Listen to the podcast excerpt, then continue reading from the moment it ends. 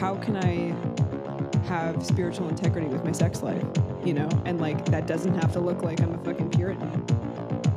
So that's why, I mean, I'm curious to ask other people about what their experience is with it, you know? What does their, what does others' healing look like? Shame takes you.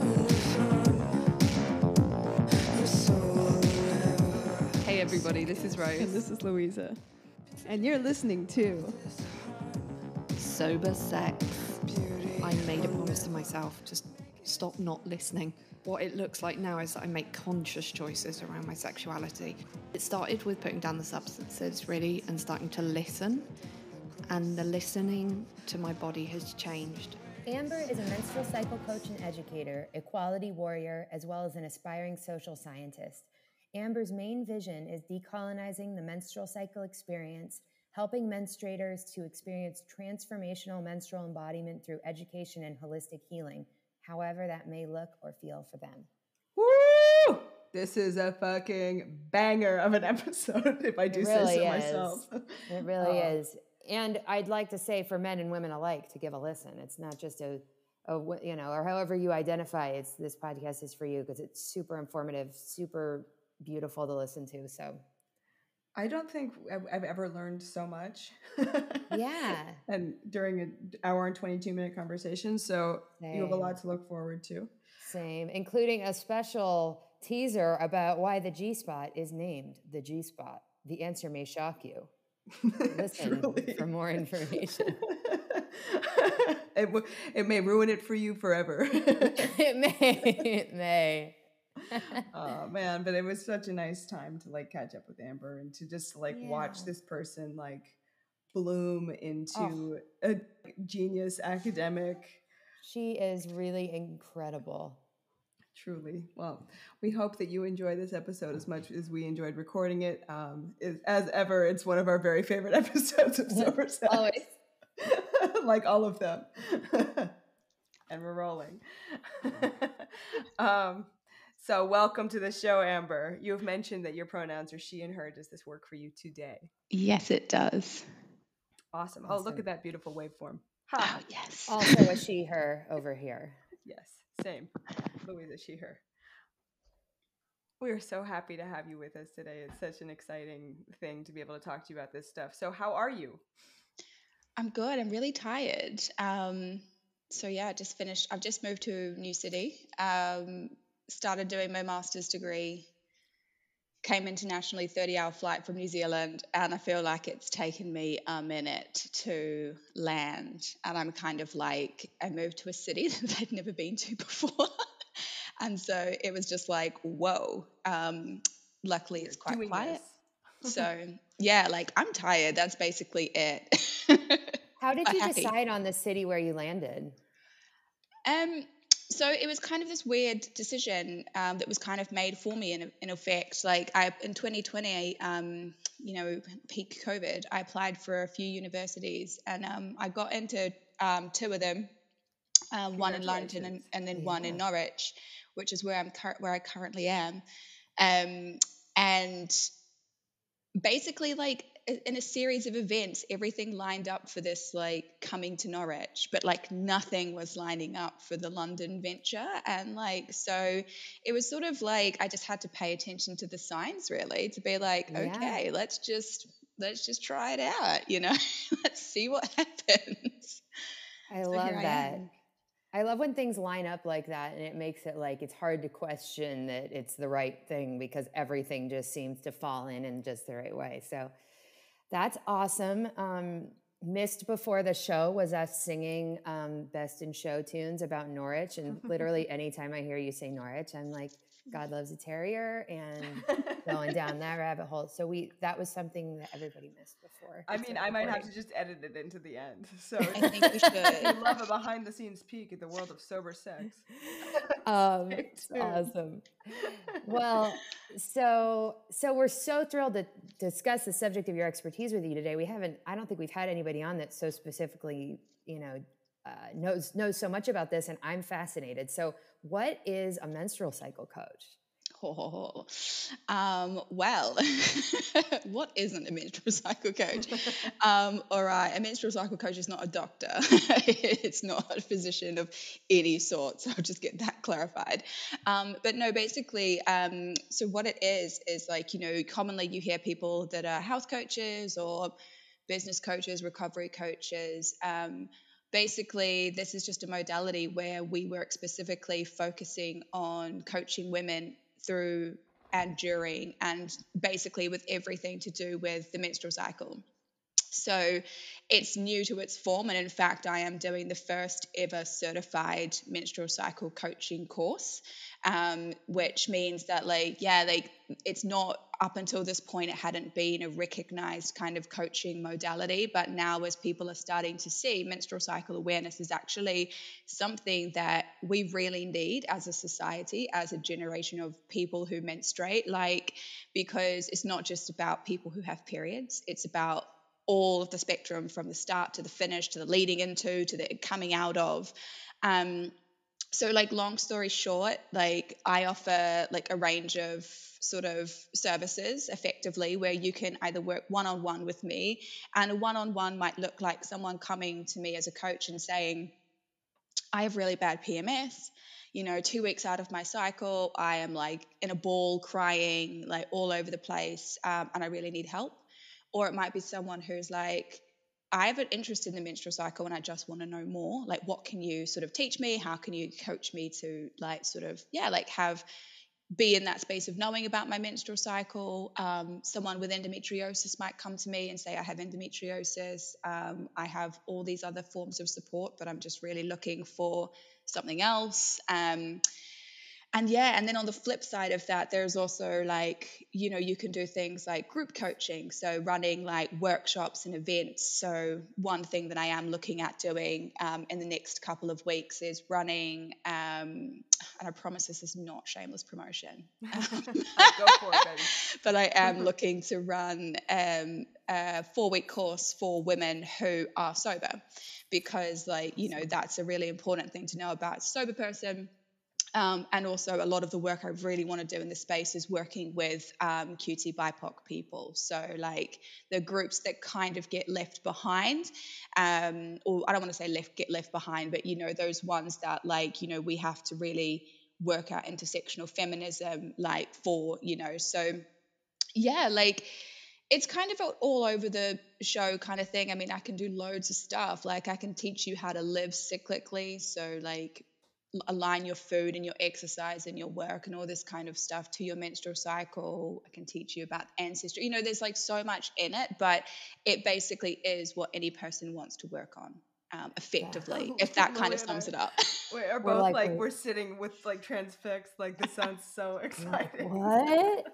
You know what's so like, well, no, I was just going to say, well, by the way, we I have kind of an adjacent question, and we usually give them a heads up on the question, so apologies if I'm blindsiding you, but I was just sort of thinking about it. Like, I feel like somebody who doesn't have a menstrual cycle might say, well, what is there to talk about? You bleed once a month, moving on. You know what I mean? Um, and I think it's so cool to give a voice to something that sort of hasn't had one, like you, you were saying.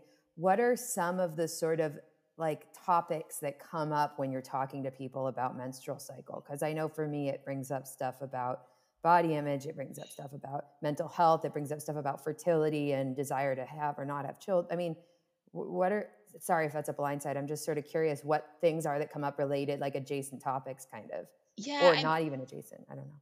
I mean, like it definitely raises a lot of questions for people. And I think one of the most common question is, is that like it almost, like the most common thing that I get when I talk to people is they're just like, why was I never told that in school? Mm. Or why have I got to X amount of age and I don't know that? Um, an interesting thing was I was home back in New Zealand and I was telling my grandma and her friend um, what oh. I was doing. and, and they were they like, laughed. What? Yeah, because they're like obviously like seniors, and they laughed, and she was like, oh, and what have you got to tell us about it? We, we haven't had a period for years. And I was like, well, actually loads of stuff. I was like, you still have like peaks and troughs, even though you've gone through menopause, like you still are a cyclical being, you know, like it's like we we move with the earth, we move with like the cycles of the world. Um, you know, we have it, we live every day on a twenty-four hour cycle, we live on a monthly cycle, a yearly cycle. And so I think some of the interesting stuff is that like people who don't think this is applicable to them, that is if they do not bleed or they haven't started bleeding yet, or maybe they're um, hormonal contraceptive, like it, it does matter, you know. And I think for the most part, like the stuff that comes up, even like the comments that I get from men, Um, or people identifying as men, is that like, yeah, they, they're a little bit like, wow, there's so much information yeah. there, but like obviously it's not commonly talked about, you know, yeah. so it, it does raise a lot of questions. Yeah, you know. That's awesome. Louisa, what were you going to say? No, I mean, that's just, I'm, I'm really curious as to kind of, especially because, you know, obviously this is a conversation that's kind of more traditionally geared towards women, right? And when I say women, I mean in like, uh cis women, um but I wonder kind of, you you mentioned that part of your support is really aiming to like help queer and trans people with that stuff, so how do you kind of navigate those? And again, like, sorry for asking you all of these like off the off the list of questions questions um but it's such an interesting topic, so how do you kind of help support people who might not e- either be having periods or identifying with the gender that has a period? Yeah, so that one's still a real work in progress, because obviously as someone who doesn't identify um, as queer and trans, I don't want to like be just making stuff up. And so I'm actually in the process of trying to find people to actually help work with me to create this program, because amazing. I think that's the only way that it can be created for like that space, you know, um, awesome. And it's not just like, you know, being sort of patronized, talked to by this like, you know, like straight person who's just like, this is, you know, um, so like for me, like I'm really looking to get like community involvement on this one. So I think I'm going to be releasing like a range of programs that is going to be tailored for different people, and then also programs where the conversation can be had, because um you know, even just in the course that I do, like the narrative that still gets used is a lot is geared a lot around women, and it's like, well, not all women bleed, you know, and it's just, you know, and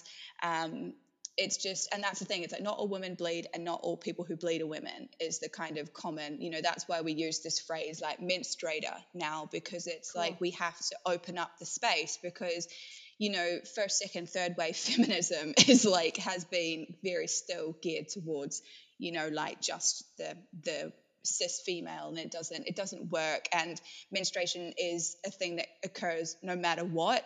Um, and so part of it is, yeah, like having to sort of navigate the space as well, for, especially for trans people where, um, you know, it's where the bleeding is still like an issue, or issue is not the word, maybe like a challenge is the word that yeah, I want to use. Or like a but, dysphoric experience. Yeah, exactly. Yeah. yeah.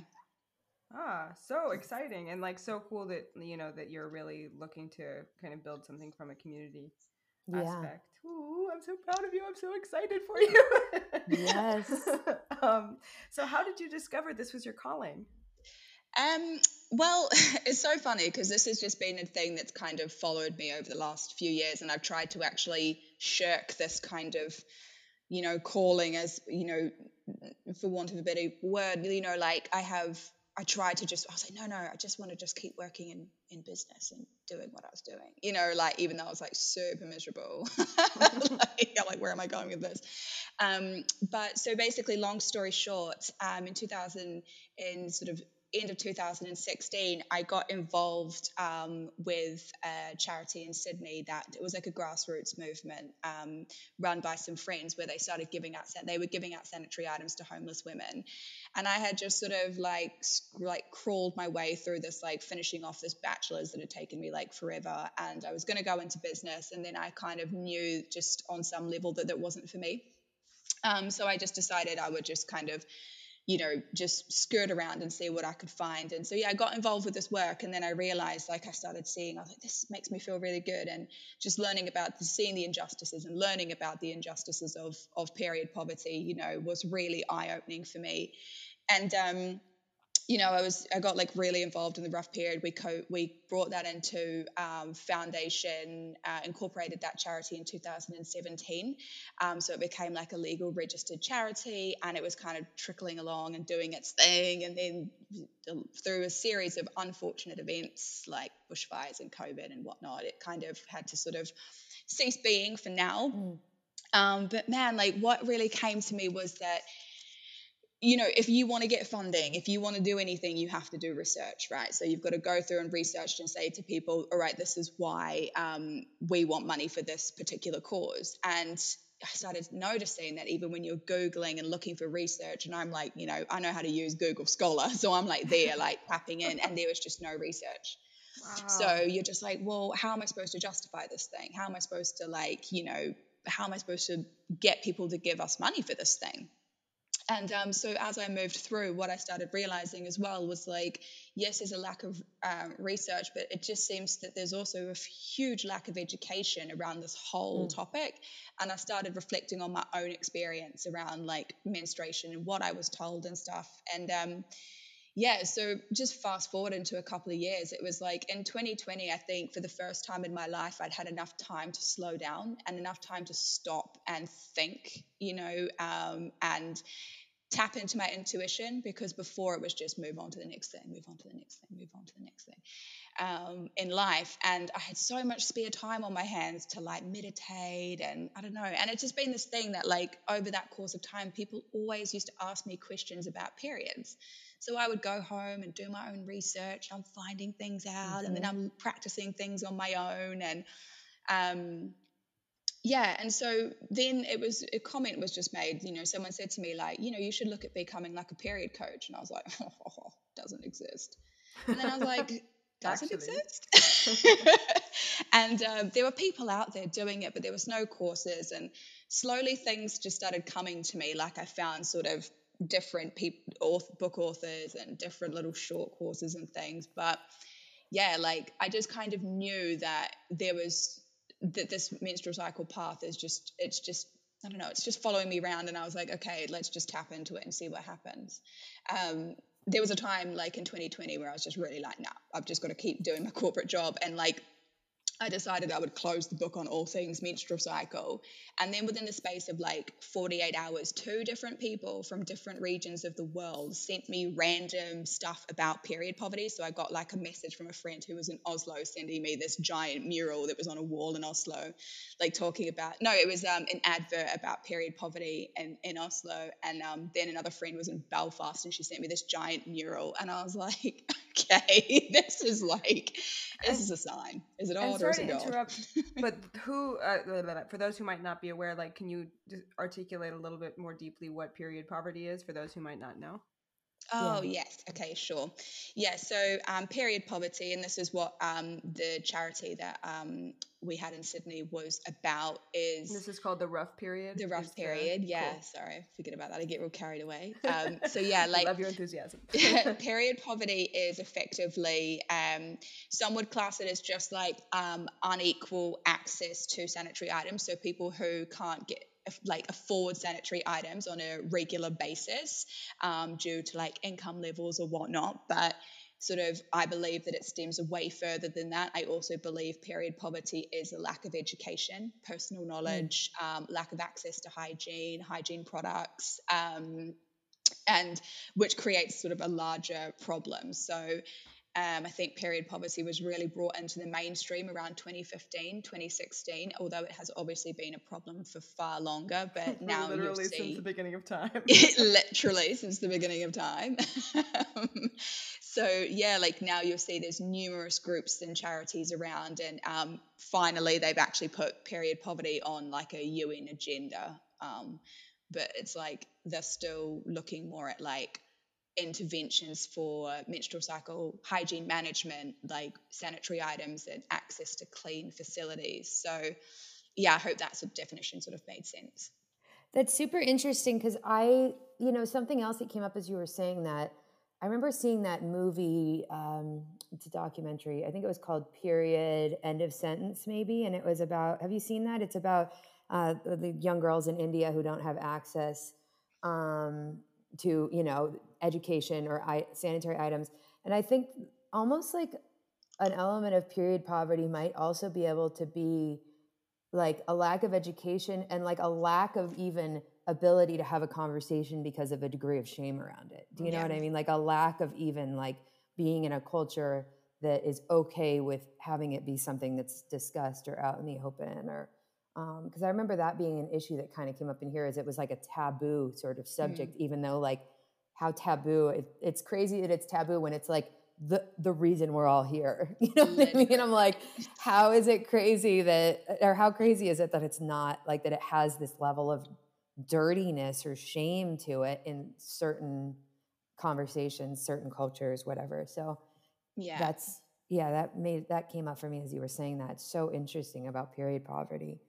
Yeah, and that's something that I'm actually studying at the moment as well, is like because the taboo and the shame has so much to do with it as well. And believe you me, they exist. That that taboo and shame is really prevalent still in like our yeah. like Western um for little bunny ears um society. Um but it just looks a little bit different, which I can explain yeah. a little bit more about later. Yeah. Awesome. Like you kind of mentioned what your journey was to this as a vocation with the rough period and like kind of how your like your own experience informed this. Um, in show notes, you mentioned that a lot of parts of the feminine reproductive system are named after the dudes who discovered them, quote unquote, discovered. Um, gross. On this note, can you talk to us about what it means to decolonize reproductive health? Yes. And this is definitely like still a work in progress um, for me, even trying to get the right definition. But effectively, like this is what I'm trying to do my PhD on. So I did have to write down a few notes just so that I make sure that I'm like on the money with this we one. We love so, notes. Yeah, I have to. I'm a scholar. Awesome. You're a scholar. All right. So, so. When we're talking about decolonizing, obviously we we know that there's been so much colonial legacy um, throughout the world through sort of, you know, people coming into other people's countries and completely, you know, rape and pillage and all of that stuff. So um, I think it's important for us to make a distinction about like de- decolonizing and diversifying. So Um, diversifying is sort of um, about inclusivity. It's about diversity in terms of looking at race, age, sex, et cetera, in the hope, hope in a hope that we can kind of solve and fix inequality problems. Um, so divi- diversity is actually sort of, as I see it, is a component of decolonizing in a way. So it's sort of like, you know, we have like we have like diversity and inclusion managers at works and things like that about trying to, you know, make a workplace more inclusive, but we don't have anything about decolonizing a workplace, um, if that makes sense. So decolonizing um, is it's a way deeper issue. It sort of asks us to look at the knowledge and where our knowledge has come from. It asks us to look at our systems and how those systems have been implemented um, and what are the purpose of those like systems and things like that. So it's sort of like, yeah, like, you know, why do we still sort of stick to things that are upholding a colonial legacy? Um, or like, you know, just for example, like there was in South Africa a movement called um, Rhodes Must Fall, and it was about taking down the um, statue of um, Rhodes, who also created that Rhodes scholarship, and, and mm. it's really known around the world. And it's like this dude was like a serial like part of like the colonial movement, you know, and it's like they've got statues, and we see that now that all around the world these like statues are getting torn down of these like dead white dudes because it's like no, we're not gonna we're not gonna do that. Um, and one of my kind of major things that I'm looking at is, um, and I'll just kind of tell the story because I think it's really pertinent, especially for people like in the U S. So there's like this guy um, in the U S, he was the, called the, again, I'm doing the bunny ears, the father of Her gynecology. Oh. Right. Okay.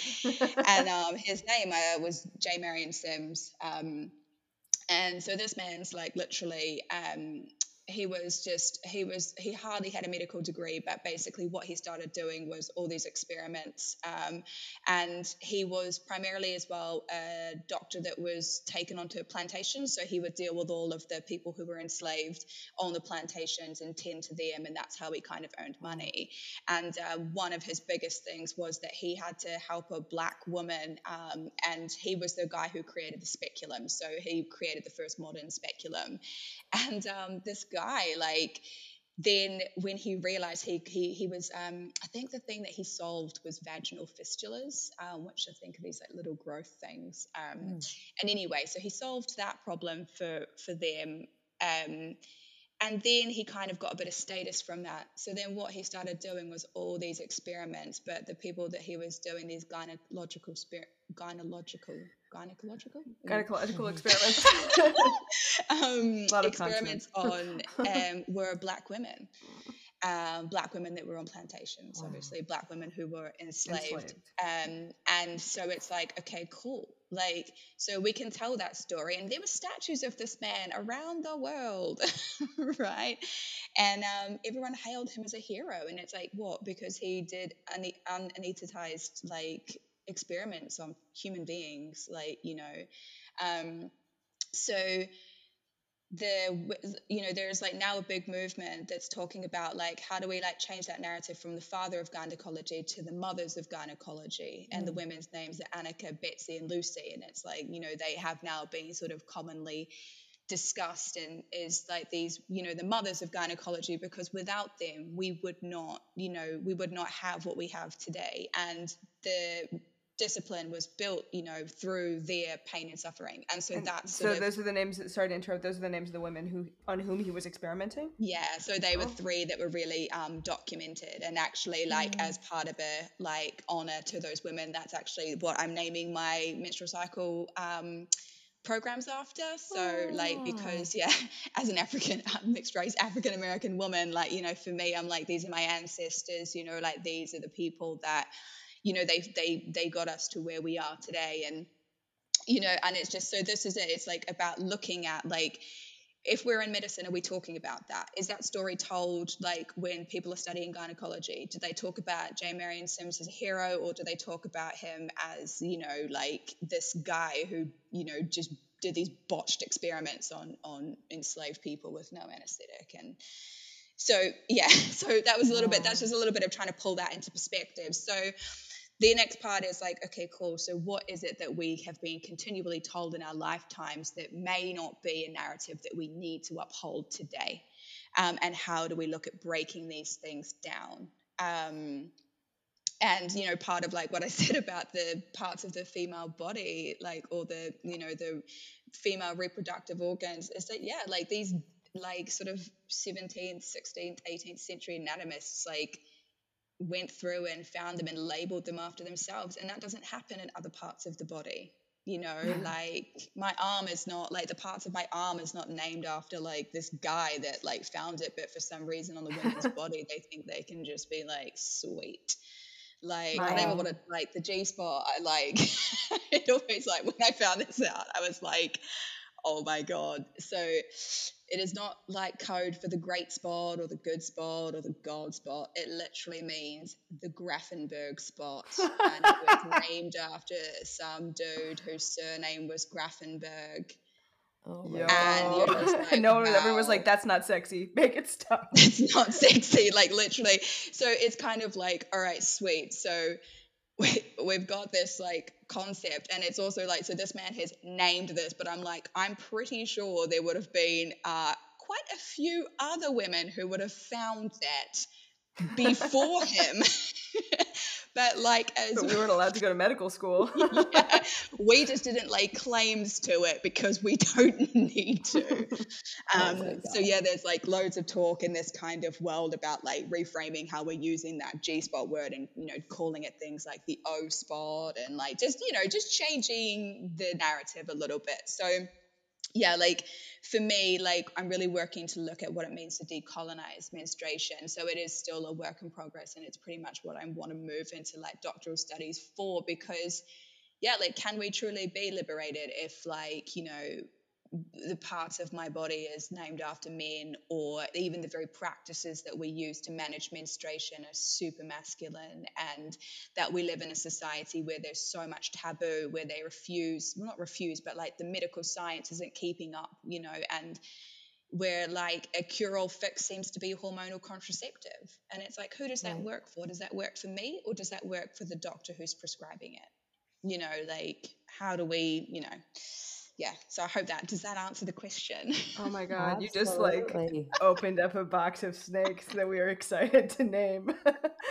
Yes. After ourselves. Um. That is so, no, that was incredible. And uh, what, how, what era was this Gräfenberg guy in, do you know? Oh, um, or he might have been like seventeenth, hang on, let me have a look.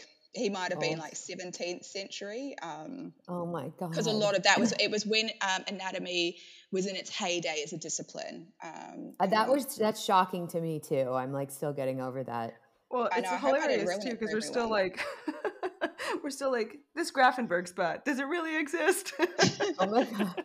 Oh, Gräfenberg wasn't even, um, Gräfenberg, well, I don't even think he was that, he wasn't even that old, eighteen eighty-one to eighteen twenty, yeah. To eighteen twenty, no wait, that's not right, eighteen eighty-one to nineteen twenty, sorry. Oh, he was God, like thirty? Well, no, sorry, was. I'm reading this all wrong, I'm looking on Wikipedia as we speak. Oh, um, yeah. Oh my God, yeah, revealing her sources. nineteen fifty-seven. Um, he also created the I U D. Oh, wow. Yeah. I don't know how, how I feel. I picture this guy walking into a party and be like, being like, you know, G-spot, G-spot's named after me. Oh, do you know what? I actually think there was a show made after him. Really? Oh, and it has like, yes, I, but I think it's like Clive Owen in it or something, but it's like this kind of popularized, they started doing all these sex studies, and they were the first of their kind to be doing these studies, um, figuring wow. out like the uh, female orgasm and stuff. And they, I think it only got two seasons. Is that The Knick?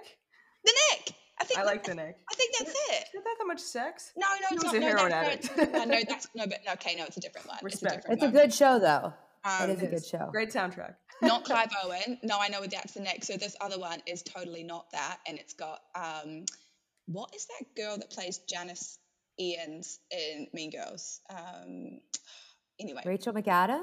No. Okay, we're going off topic.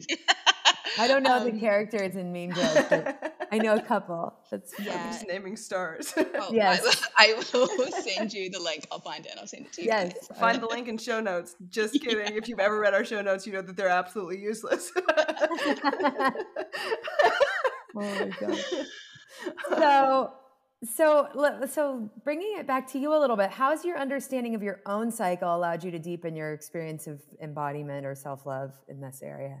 Yeah, wow. I mean, that's is such a big question, but I was looking at that, you know, um, it's been a really, really big journey. I think, um, you know, like my first experience around menstruation was like super painful because like I was mm-hmm. at my grandma's house when I got my period, and I just kind of had no idea what was going on, mm-hmm. you know, and I was just like, oh my gosh, you know, and then it was just, I was never really given my own menstrual cycle education. I feel like I wasn't given it in school either. And so you just kind of go about life with this thing that happens to you twelve times a year.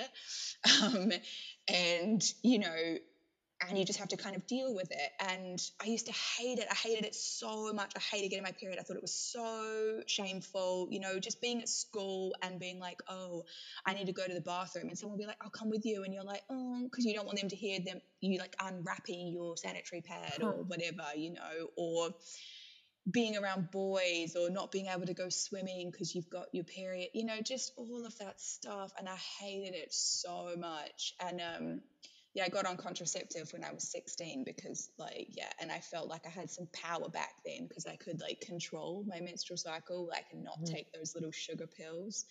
Um, and, yeah, I just, oh, it just was, for me, it had never been a pleasant journey. But on the flip side of that, like, there had always been, there was always a part of me that was, like, quite fascinated with menstrual blood. Like, I always found it, like, quite interesting. And, like, I was just, like, I would always, like, look at it or, like, you know, whatever, which is actually quite a good thing to do actually, like when you're especially in yeah.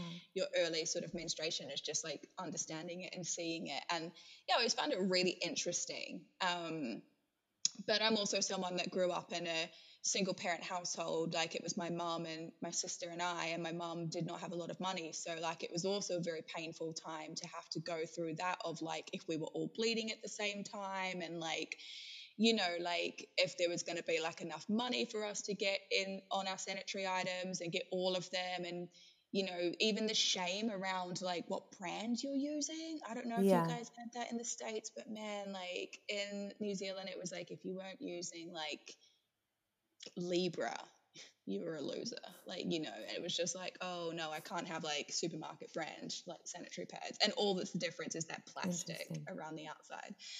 Um, But yeah, like as I got older, um, and I started finding who I who I was, like as a person, like I started like releasing a lot of that shame around it. And the rough period was a really big journey, because I was like, how can I be out here advocating for period poverty when I'm like really closeting this like disgust mm. for my own, well, not disgust, but this like no, you know this that fear I have for my own of my own body. And um, yeah, like I decided um, in twenty eighteen.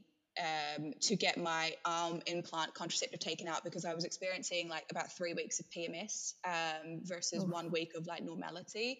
Um, and like I went and saw doctors and naturopaths, and they were like, that's just not normal. Like, you have to get this taken out. And so, um, and I was also very early in sobriety as well. So I was just like, you know, and um, uh, yeah. yeah. So like I got it taken out, and like the first thing that happened was like three months later, I got my first period. It was just this black blob of like old blood, and I was huh. just like, whoa, like what has happened? Like, it just you fell out. Demon. Yeah, literally a demon. It was literally like my body expelling old old old parts of myself that was wow. like not going to tolerate that anymore, you wow. know. And um yeah, and so then I was like, right, this is it. Like, this was my really first big move of like self-care, I think, to just be like, I will stop at nothing to get this period healthy again. Mm. And I was taking lotions and potions and pills and vitamins and da-da-da-da exercise and changing my diet, and I did everything. And um, yeah, like it took a while, but like eventually it came back to normal. And now I experience no P M S, basically. I get a bit tired, and that's normal.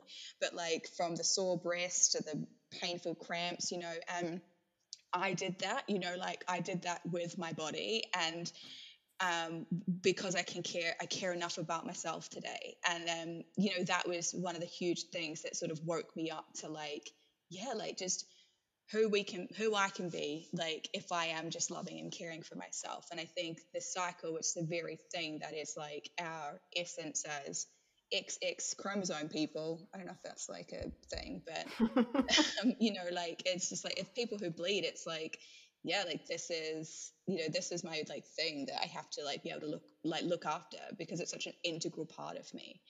Yeah. And um I think one of the biggest revelations that I had, and this probably was only like it could have might have been yeah like last year in twenty twenty, when I was really looking at like what does it mean to like start promoting like menstrual cycle love, was just like, how can I really work towards self-love if I have been hiding or hating or despising this part of myself for so long, you know? And so many women I talk to is just like, I hate my period. It's the worst. Like, fuck that time of the month. And it's just like, you know, I want to like, you know, claw my eyes out, you know, and, you know, I just want to get rid of it. And it's like all the talk that I hear is so negative. And when I say to someone, oh, I love getting my period, they're literally just like, what? Yeah. And I'm like, it's powerful. It makes me feel like so alive, you know? Um, and yeah. And so it's like, how can we really truly practice self-love if, you know, once a month I'm sitting there going, I fucking hate my body. I fucking hate it, you know?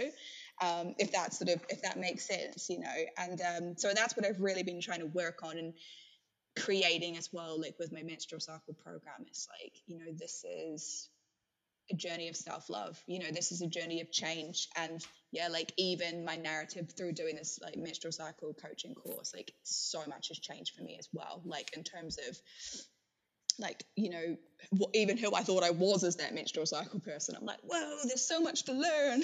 You know, so oh, that's so exciting. I mean, also I think, you know, you mentioned that it's important information for people in recovery. And it's, as you were talking, I was thinking about like how much has changed since like being in early recovery, because it felt like that was kind of a re-puberty, because I think mm. I had stopped getting my period when I was mm-hmm. using. And then again, when I was like stopping eating, like, mm. you know, that all that stuff, like a lot of stuff that we touch on in this show specifically around recovery and our bodies and our relationship with our bodies and our intuition and like eating disorder stuff, like all that is so linked. Like the, the period is essentially like the canary in the coal mine that like lets us know that something is like not okay. Yeah. Yeah. Yeah. You're so sure. right. And well, it is like, it literally is your body's like first signal that something isn't right, you know? And I have women say this to me all the time. Like, I haven't had my period for three months. And I'm like, what's changed in your lifestyle? Oh, well, you know, I've been going to the gym all the time. Oh, okay, cool. So you're exercising nonstop. Right. Well, that's huge. Like that'll, that can make your period stop. You know, or like there's so many things that can, you know, that can trigger it. And like the cycle and the P M S and the cycle science is literally just our body saying, hang on, there's an imbalance in the body. And we've got to then like work on figuring out what that is, you know. Mm-hmm. Totally. Or even just the, like, like you were talking about, instead of kind of being like re- resenting this, this time when like, it feels like hormones are in flux and everything feels uncomfortable. And like, I like don't want to be in public and don't want to connect with anybody. Like, is it how to kind of embrace a moment of in- introversion, or how to kind of like use the hypersensitivity I have during that time to like actually it, ad- address things that need addressing, as opposed to being like, oh, I'm just on my period, don't talk to me, don't talk to me. Yeah. Yeah. I mean, like- I love, I love all this, because, you know, I feel like I've gained an appreciation for a period too, and kind of like, instead of something that kind of just needs to be shoved away. And, and there's an element of like, I was thinking about it related to recovery. Like, I don't even know if I'm going to be able to phrase this right, but um, there's something about like having your period where you feel like, oh, everything's working like it's supposed to be mm. working. And like when I came into recovery, I there was such a disconnection between myself and my body. Like, mm. like whatever me was felt like an entirely separate thing from what my body was, which felt like an entirely mm. separate thing from what my spirit was, which felt like every part of me felt fragmented. And so there's some element of like when you're bleeding and you're like, like you feel like everything's kind of in step and in rhythm in a way that, you know, I have like, this is, I was just thinking about, I have the same thing like where, you know, when you eat a certain food and then like you see it come out a certain way, you're like, oh my God, my body is actually like taking things, processing them, working as it's supposed to. Like there's like this element of like, wow, it's all connected. Whereas when you, when I came in, I felt like everything was disconnected. So I think like having this appreciation for that is like a, an interesting step to take as a woman in recovery, if mm. that made any sense. Yeah. No, that, that makes I mean... so much sense. I also think that like as a society, we are taught to be disconnected from our periods and our menstrual cycle. Like, yeah. Hey, take these sugar pills so you don't get your period. Hey, get yeah. an I U D so you don't get your period. Or like, you Make know. Make it cute and, and pretty and don't, not messy, you know? Yeah. Like that's yeah. the very nature of a tampon. We put tampons in and like we forget we're bleeding, you know, yeah. and then we're just trucking along. And who brought the modern tampon into circulation? Our man. Yes. Shocking. Also was created by many, many women before him, but he capitalized on it in nineteen thirty-one. So. I love you so much, Amber. I might just say yes. that. Just like, yes. This motherfucker. um, I mean, but no, it's funny that you say that. Like, I remember being in rehab after not having a period for some time, or just being like super irregular, and thinking that I was having a miscarriage because A, I hadn't had a period in so long, and B, I was in so much pain from having cramps mm-hmm. because I was finally like somewhere that my body was allowed to like chill and rest, that I was like, I'm gonna not have a baby that I didn't want. I didn't know I was carrying. I was just having a period for the first time in like fucking six months. Horrible. I was like, but it was such a sign, like Lily was saying, like a return to kind of like any, like finally your body feels safe enough to bleed. Yes. And that is like, I love what you just said there, because that is so much like that, that little phrase is so important, that like safety and your body needing to know that it's safe to perform that function is so important. Like, like, I mean, the body is amazing. Like it, when we have a period, like our body shuts off like other parts, other functions, like like performance, um, if that makes sense. So, for example, like our digestion slows down at the time of um, menstruation because the body's saying it's directing all its energy to the uterus to say like, mm-hmm. all right, let's get this show on the road, you know. And so our body starts. So I don't know if anyone notices this, but when you start bleeding, you might not feel hungry, or like you might feel like quite tired when you eat because like your digestive system's going super slow. Um, other parts of your body are going quite slow because the show is down in the uterus and they're like, let's mm-hmm. do it. Um, and so when your body doesn't feel safe, it won't perform these functions. It will just shut off.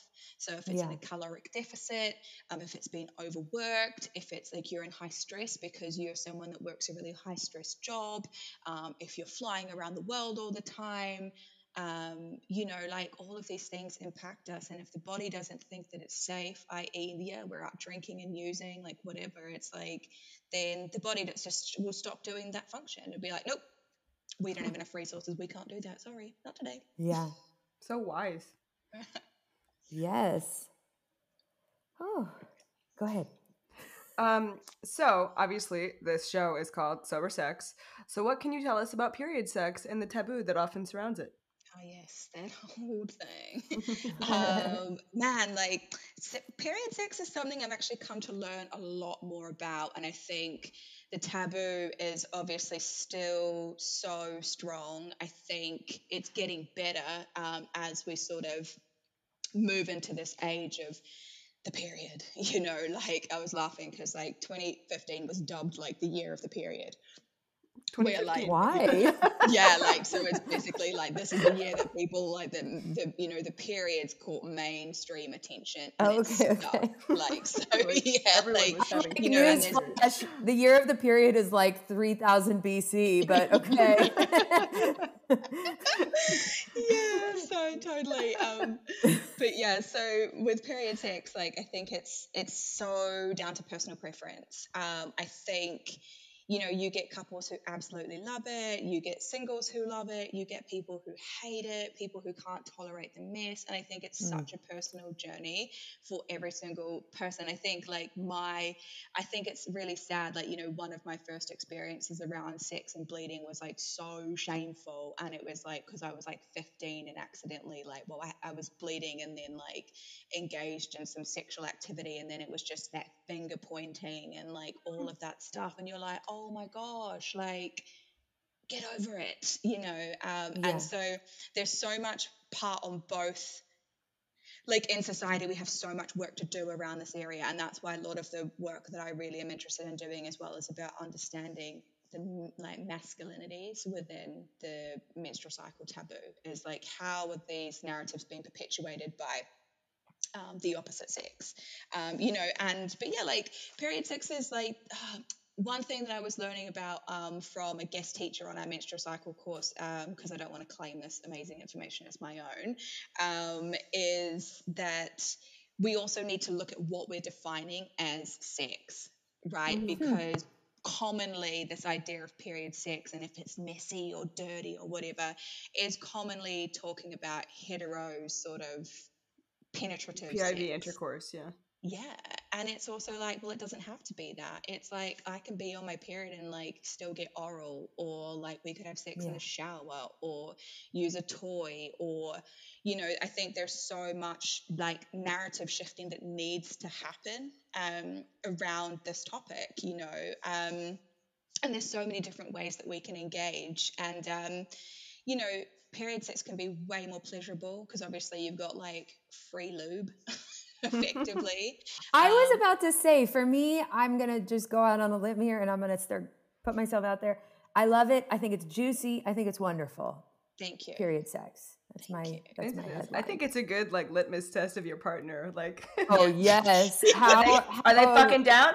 Yeah. No, I need the downest down. Like, let's go for it. Like, and the juice, I mean, and I'm like, dude, I'm like pretty, I don't know about you guys, but when I'm on my period, I'm like feeling pretty sexual, mm. which is also kind of cool because I feel like I'm in my woman moment. I'm mm. in my womanhood. I'm just like, ah, you know?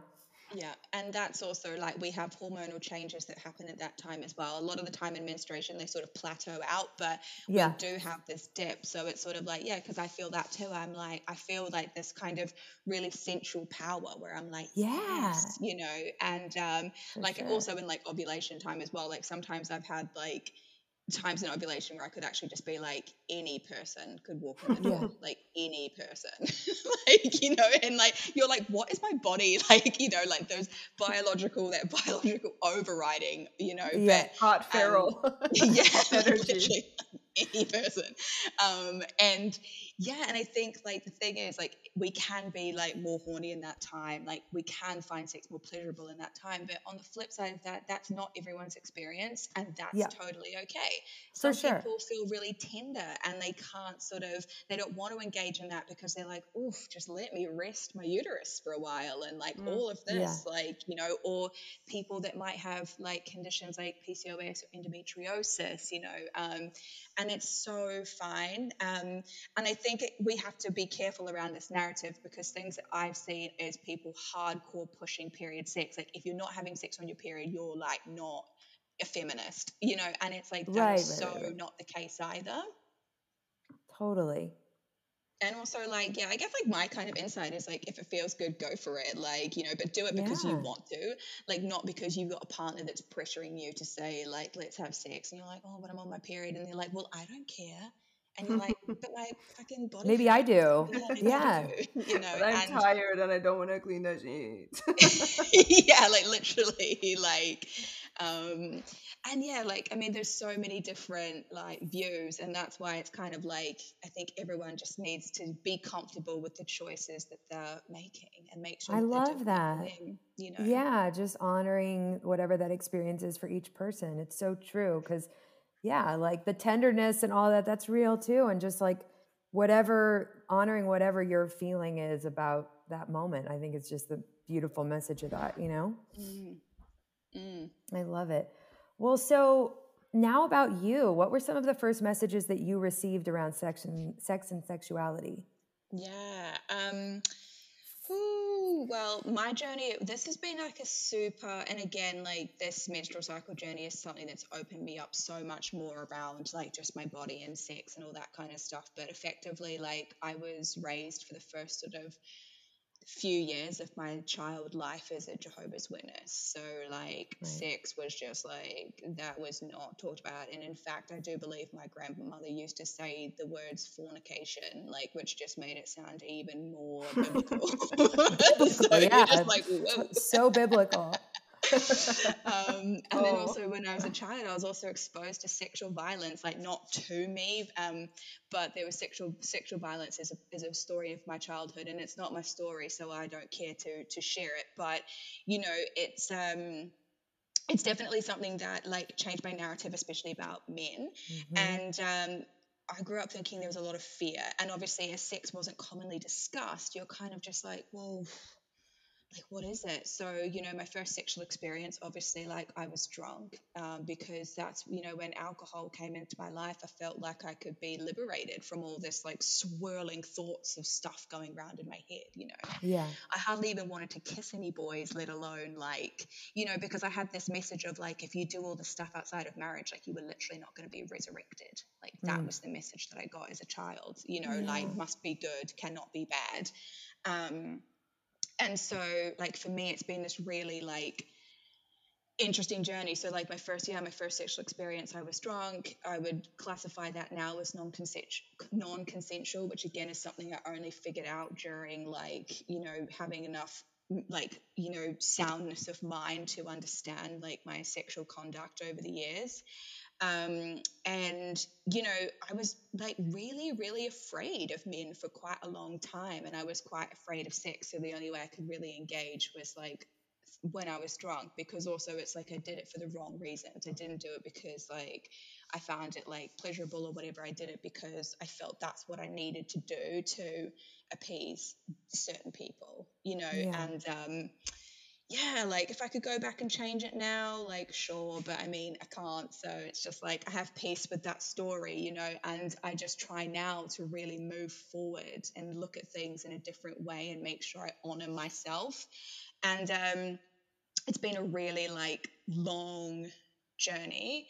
And I think, yeah, like it's only since being a sober person that I've been able to like fully experience that, you know, um, and to experience like the pleasure of sex, like, you know, the sorrows of it, the awkwardness of it. Like sometimes I just like love, oh, I just like, sometimes I just love like if I have like a date or whatever and you end up sleeping with someone, you can just going and telling like the story the next day, like of just, you know, like just having that experience and being able to laugh with it, like, you know, yeah. and being able to find it exciting and not terrifying um, mm. has been so massive for me.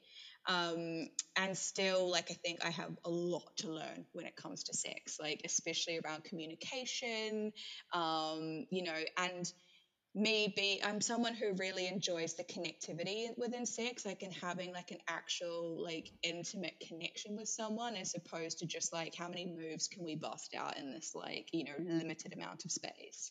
And yeah. um, I've had partners who that's really worked with. I've had partners who that hasn't worked with, um, you know, uh, and it's just every journey is so different. And I think one thing that I'm learning is to be like, I don't want to say like adaptable, but like, you know, considerate um, a lot more of other people and their experience, but then making sure that I'm not doing something for the sake of appeasing another person has, has been a really big part of my journey, I think. Mm. Totally.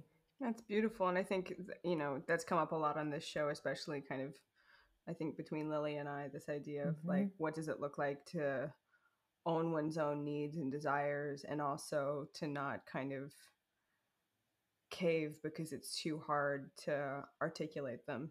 Mm. Um, Absolutely. And so how, like, what made eventually made you want to get sober? Because you mentioned your sobriety. So, yeah, like I got, for me, it happened, like, because it was time. I was absolutely miserable. Um, I was depressed. Um, the doctors had diagnosed me with, like, bipolar and, like, mood disorders because I just was so volatile. And um, that pattern had gone on for such a long time that I kind of got to this point where it just, you know, I was just living to kind of go out and living to drink mm-hmm. and living to party. And it was just, I was just existing within a world. Like it just all, everything felt fake, you know, like, and I just felt like I was alone in this world. Like I could be at the bar and just feel like I was alone, you know, and just, I just, every, like, I just felt like I was clawing, like trying to like hold on to something.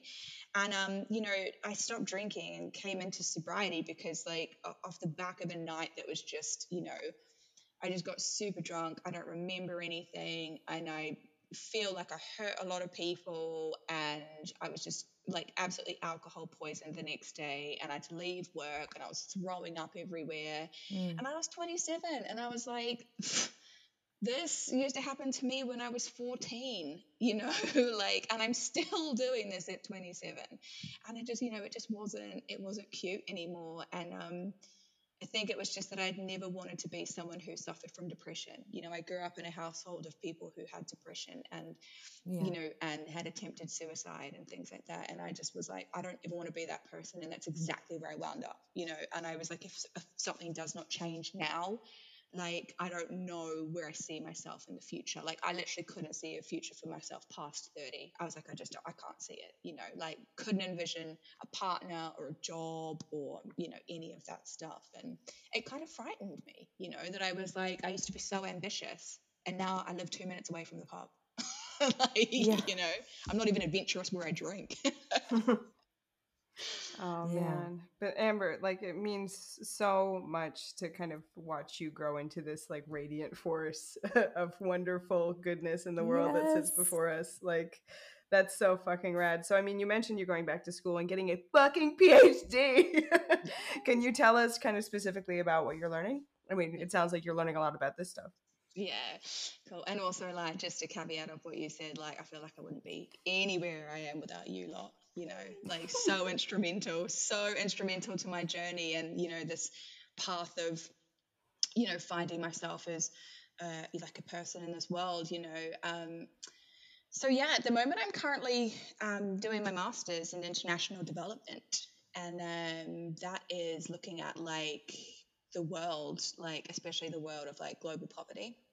Um, and what I'm specifically interested in is understanding menstrual cycle health education in the developing world, or the global south, as they call it. So these are obviously countries that are not considered to be, like, Western countries, although there's so much problems in our own backyard. But, um, you know, we see a lot of human rights violations around this stuff. Like, so I'm working on a research proposal at the moment, um, and it is about, like, women in India who get forced hysterectomies because they get sort of conned into this idea of, like, you know, they'll visit a doctor for, like, menstrual, like, you know, abdominal cramps, and then the doctors will just say to them, yeah, you need to get a hysterectomy.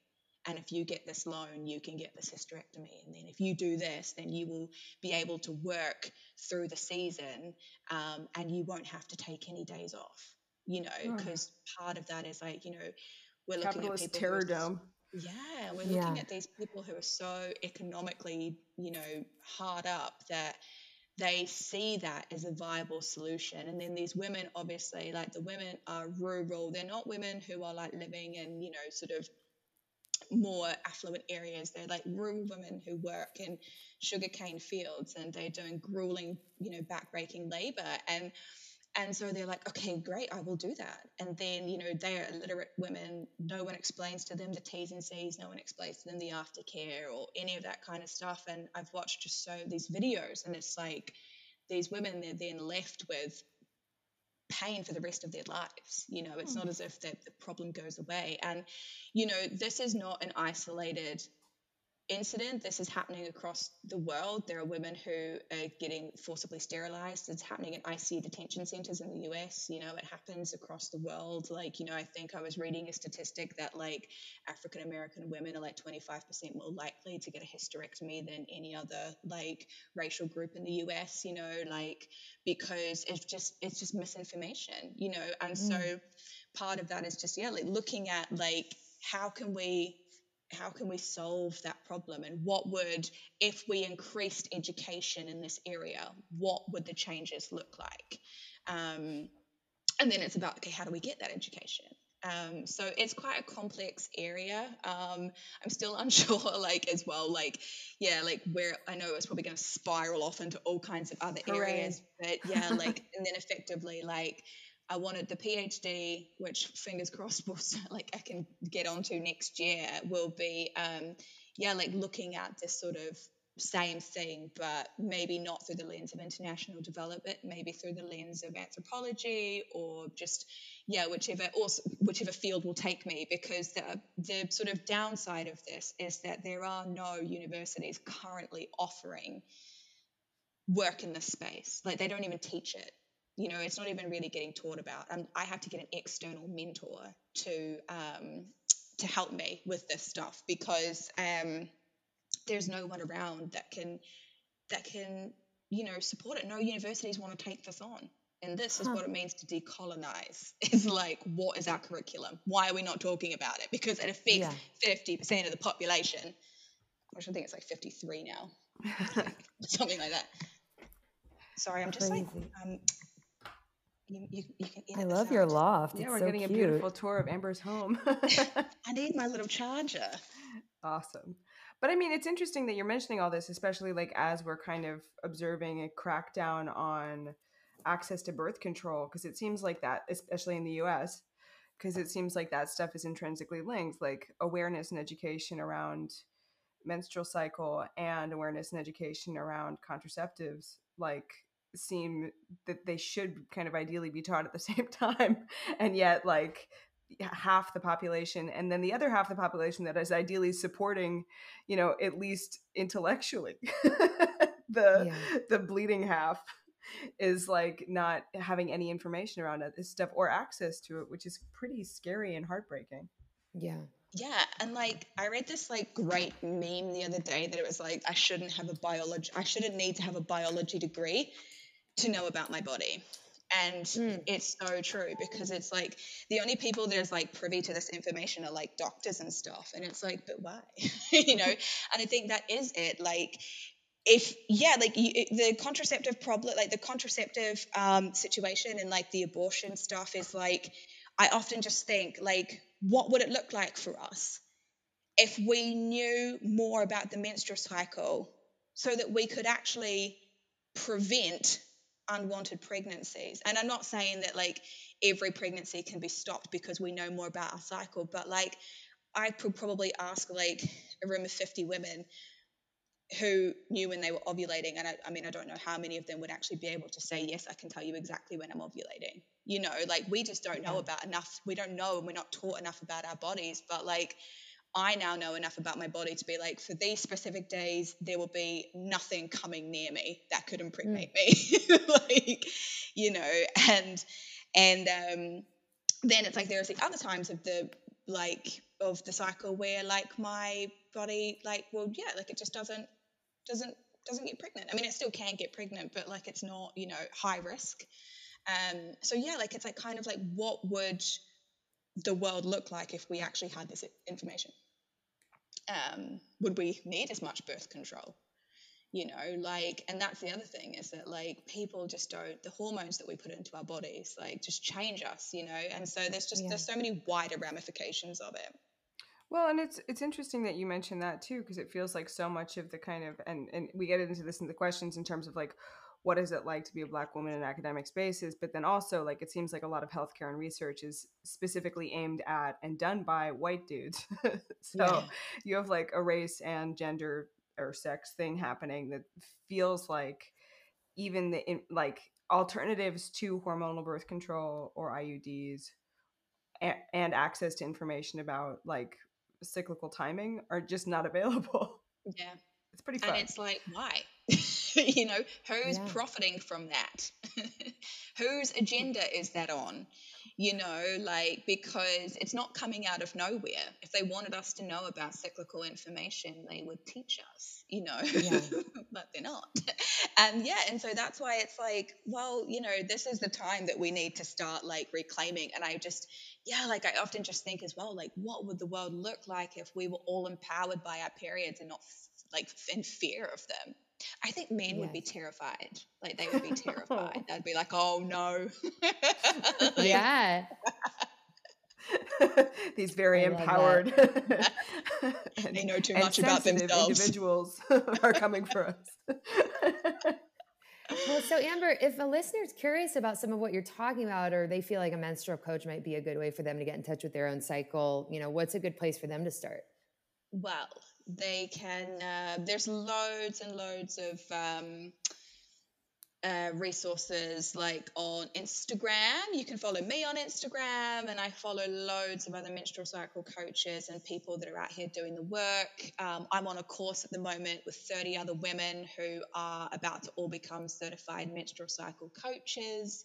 Um, so there is soon hopefully going to be like, you know, this big like mushroom effect of like, you know, people in the world that like know this information. So um you know, I'm sort of in this halfway making this like Instagram and brand and all this stuff. Um, so I've got like an education platform called Cycle Philosophy.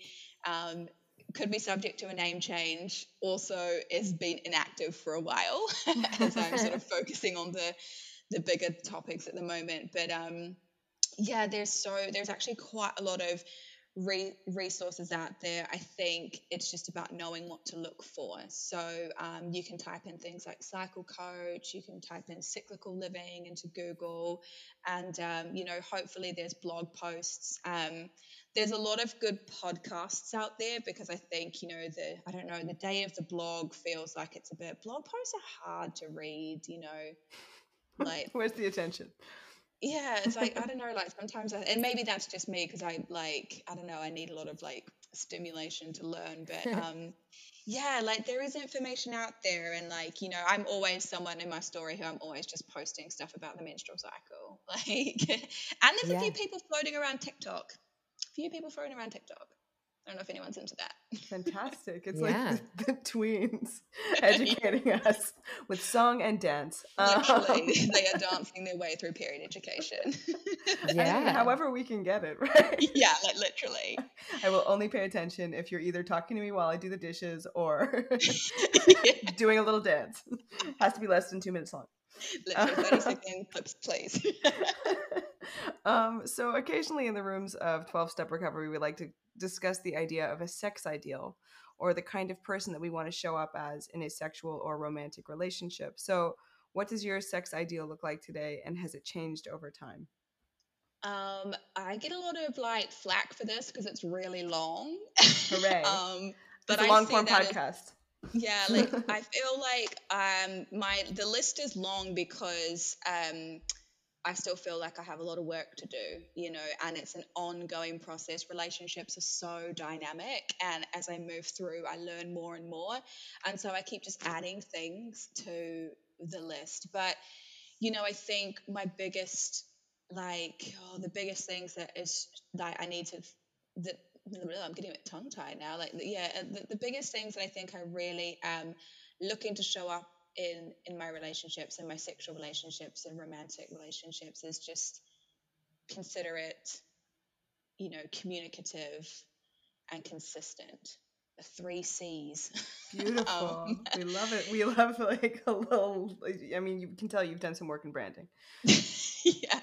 And like, I just feel like, you know, sometimes like communication makes my skin, like I feel like I'm on fire, you know, and I've done a lot of um, things at this year to like really sidestep fear and show myself, you know, like um, just even like the biggest, one of the biggest challenges was even putting out this idea of creating a platform to speak about like menstrual cycles, or like the other one was like get, like to get funding from, you know, like, and for my university and all of this stuff. Like I feel like I've really done a lot to be seen, to communicate with the world, and I think that's really helped my self-esteem, um, because I usually shut down and stop communicating when I'm afraid, you know, and I'm afraid of judgment, or I'm afraid I'm going to lose something. And I think part of it is having this like blind faith that whatever's meant to be is will be, and like what is meant mm-hmm. for me will not pass me by. And um, so I try and like see that now in my relationships, especially the ones that haven't like had longevity for one particular reason, yeah, or another. Um, so yeah, I think like consideration is something that I really um, learned about this year and last year, and and yeah, and just being consistent, because I can be all over the place sometimes, and I'm still learning what consistency looked like. But the actual list is quite long, um, in terms of the words that I've jotted down. So, so we'll go with, what is it? Considerate, communicative, and consistent. Yeah. So those I are my top that. three. These are the three for twenty twenty-one. I think we'll see oh, what transpires yeah. for twenty twenty-two. Ah, um, so Lil, what do you, do you think? Do you want Go to kick ahead. us off into the lightning round? Yeah, absolutely. Um, so lightning round, we haven't told you these ones, but it's just your first reaction. I know. Amber looks terrified. Sheer panic sets in. Um, um, so first question, what is your favorite part of your own cycle? I, oh, This is a toss-up because I really love bleeding. Like there is just something about it where I'm like, yes, that. It is the start of a new cycle. Here I am. I'm letting go of what happened in the last cycle, getting it wow. out of there. But then in the follicular phase, I get this just certain Wait, level. what is the follicular phase? Yeah, okay, we're, we're noobs. Okay, yeah, might do a separate podcast. Yeah, so the follicular phase is your phase that happens um, – so just really quickly, the menstrual cycle is broken into four phases. So you have your menstruation phase, which is when you bleed, and that is day one, right? Okay. So your menstrual cycle starts on day one when you bleed. And then that will last for anywhere between like sort of two to five days. And then you move into the follicular phase, also known as post-ovulation. Okay. So it's this time where, where you get the sort of ramp up of hormones, and like, you know, you start like, you might realize you start feeling more energetic, and you're like, hey, I could do anything. I'm really feeling this right now, you know, and it feels like, oh, it's, you know, here I am in the world, emerged from this lovely menstruation cocoon. Um, and then we have ovulation, which is obviously when our body is trying It's it is it's ripe for conception. So everything's like super powered. So you might notice that within the in the middle of your cycle, kind of like around like day fourteen-ish, um, you might feel like you could you are unstoppable. You know, you are like your skin's looking good and everything fits right, and you're just like, you know, I, any person just, you know, is, you know, people are just after you, you know, you feel really sexual, you might, you know, like all of that. So that's your ovulation phase. Obviously we feel that way because like you smell good. we want to con- we want to conceive. Um, and then we go into the luteal phase, which is obviously this drop from this, re- which we talk about the post-ovulation void, which is a pitfall to watch out for, because you can go from having these sort of three days of being like, I'm superwoman, to then dropping down into this like, what's happening to my life, you know, and you right. kind of plateau. So the luteal phase is the phase we call pre-menstrual phase. So you all, we all know this phase, and that's the most challenging phase because we're going through these kind of, you know, symptoms or signs or sort of challenges as we move into menstruation. Our hormones are kind of changing again because it's basically sending the signal to our bodies to say, haven't conceived, now we must shed the lining. And so we then start shedding that sort of the endometrium, which is the uterine lining. So, yeah, like, so um, that's just a really quick overview, which was, this was so not helpful. A lightning round because that was really long. Um, so my one of my favorite phases is that follicular phase um, because I just sort of can feel this change. And I'm like, yes, yes, you know, and yeah, but I love menstruating. I just think it's a beautiful that's awesome. Process. I love, love it. Love that. And I thank you for the education also, because Lily and I were like, yes. What? Oh, okay. I know. Um, what is so the last good. Movie that made you cry? Oh my gosh. I feel like really weird to admit this, but I was on the plane, and for some reason, like when I'm on, on planes, plane. I always cry. We just said that in the last podcast. podcast. I was watching Harry Potter. Like, oh my God, I love Solid. It. Solid truth. I watched like three Harry Potters back to back, like because I was a bit anxious, so I needed to go for something that was familiar. And um, I don't know what it was with the, the camaraderie, the like, you know, the, the friendships, and all of a sudden, like, I'm literally crying in the seventh Harry Potter. Like, I was just like, what is going on? So that is, I wish it was something like more deep and poetic, or like more like, you know, I don't know, cooler than that, but it was Harry Potter. I think that's oh. beautiful. I support that. And I, I love your vulnerability here. So good. Um, favorite movie or, wait, no, sorry, favorite song to make you feel empowered? Oh, I've just been listening to my ovulation playlist that I yes. made. Um, so awesome. Will you please share that with us? Yeah, I want to hear it. I will. It's just... Um, So at the moment, like, it's kind of this toss-up between, like, Lizzo, Good As Hell, um, yeah. and kind of, I don't know why, but these sort of, like, really sort of sexy Ariana Grande songs from her album Positions. Didn't like awesome. Ariana Grande until, like, you know. Ovulation. Didn't even really know who she was until this year, but, like, something just happened, and here I am listening to there her you go. In that relation phase. We love your powerful ovulation playlist. Yes. What is the most delicious thing you ate recently? Oh, so I've made a recent turn into veganism. Congratulations. And um, I was in a cafe in Norwich, and they made vegan cardamom bun. As someone who was a big fan of cardamom buns when I was not vegan, this was it was pretty tasty. Um, so that was I really enjoyed that. Um, It just was like just kind of the thing that I needed to not feel like excluded as a vegan. So I'm gonna Aww. I'm gonna go back to the, the love uh, it. I think it's called Artel Cafe in Norwich. Shout out Artel. Awesome. And uh, what turns you on? Take that however you want it. Oh, oh my gosh! I'm like sweating after that question. Like, I'm like ovulating. Yeah, ovulating. The follicular. Oh, oh, this is such a hard one because it's like take it as you want. But um, oh, I just had, I just think like I really like those moments. Like um, I'm trying to figure out how to explain this. Like I just think about those moments of like you know like if you kind of are you know, you're kind of just like at home chilling, you've got like your partner there, and then, you know, you just kind of have those like little moments of like little kisses, and then it like kind of turns into like more, and then all of a sudden it's just like, you know, it's just all on, you know, and like, I don't know, I just find that like that sort of like that little moment where you kind of like both look at each other, like, you know, and you're like, yes, this is it, like that's it in like a sexual term, you know, and um, I guess like in any other sense of it, like what turns me on. Menstruating. No, I'm just kidding. I mean, clearly, it's awesome. Oh, am I? Academically, creatively, it's all oh, happening. Oh gosh, academically, like to be fair, like I get these little like goosebumps every time I'm on to like something when I'm going through the archives of academic journals. Like that's where I know. That's when I know that I'm.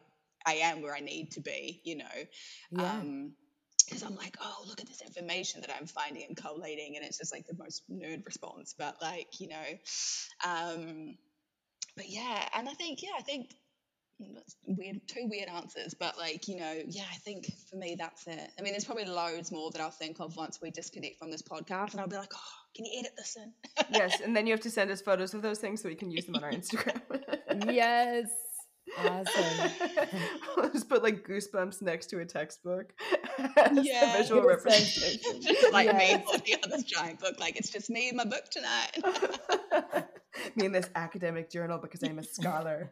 Oh, the people, the people at uni don't know what I'm thinking as I'm like sitting at my desk combing through the archives. Um, what do you love?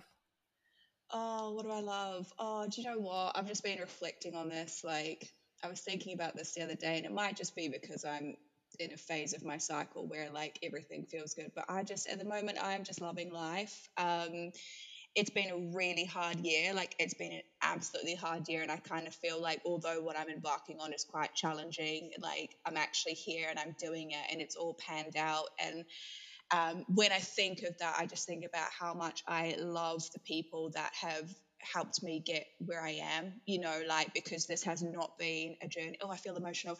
This has not like been a journey of me just deciding that I want to go to university. It has been like a consistent, like, effort on the people in my life, like the especially the women in my life, to be like, mm. we are going to get you here, it doesn't matter, like yeah. I wouldn't be here without like the friends that I have, you know, and my family who have just been like backing me the whole way, you know. And um I recently spent six months at home with my family, and it's the most time I've ever spent with them, and I just feel like the relationships I have with them now is super fortified. And um you know, just having people be like, you know, we're really proud of you, which is just something I felt like I never got as a kid, you know. And I'm getting it all now, and I'm like, like in my thirties, and like people are like, I'm so proud of you, and I'm like, ee! You know. Um, but like, yeah, I just and I just am really in the space at the moment where I can just see that like everyone I'm meeting and everyone that's coming into my life is so like spiritually driven. Like it's just nothing is happening by mistake.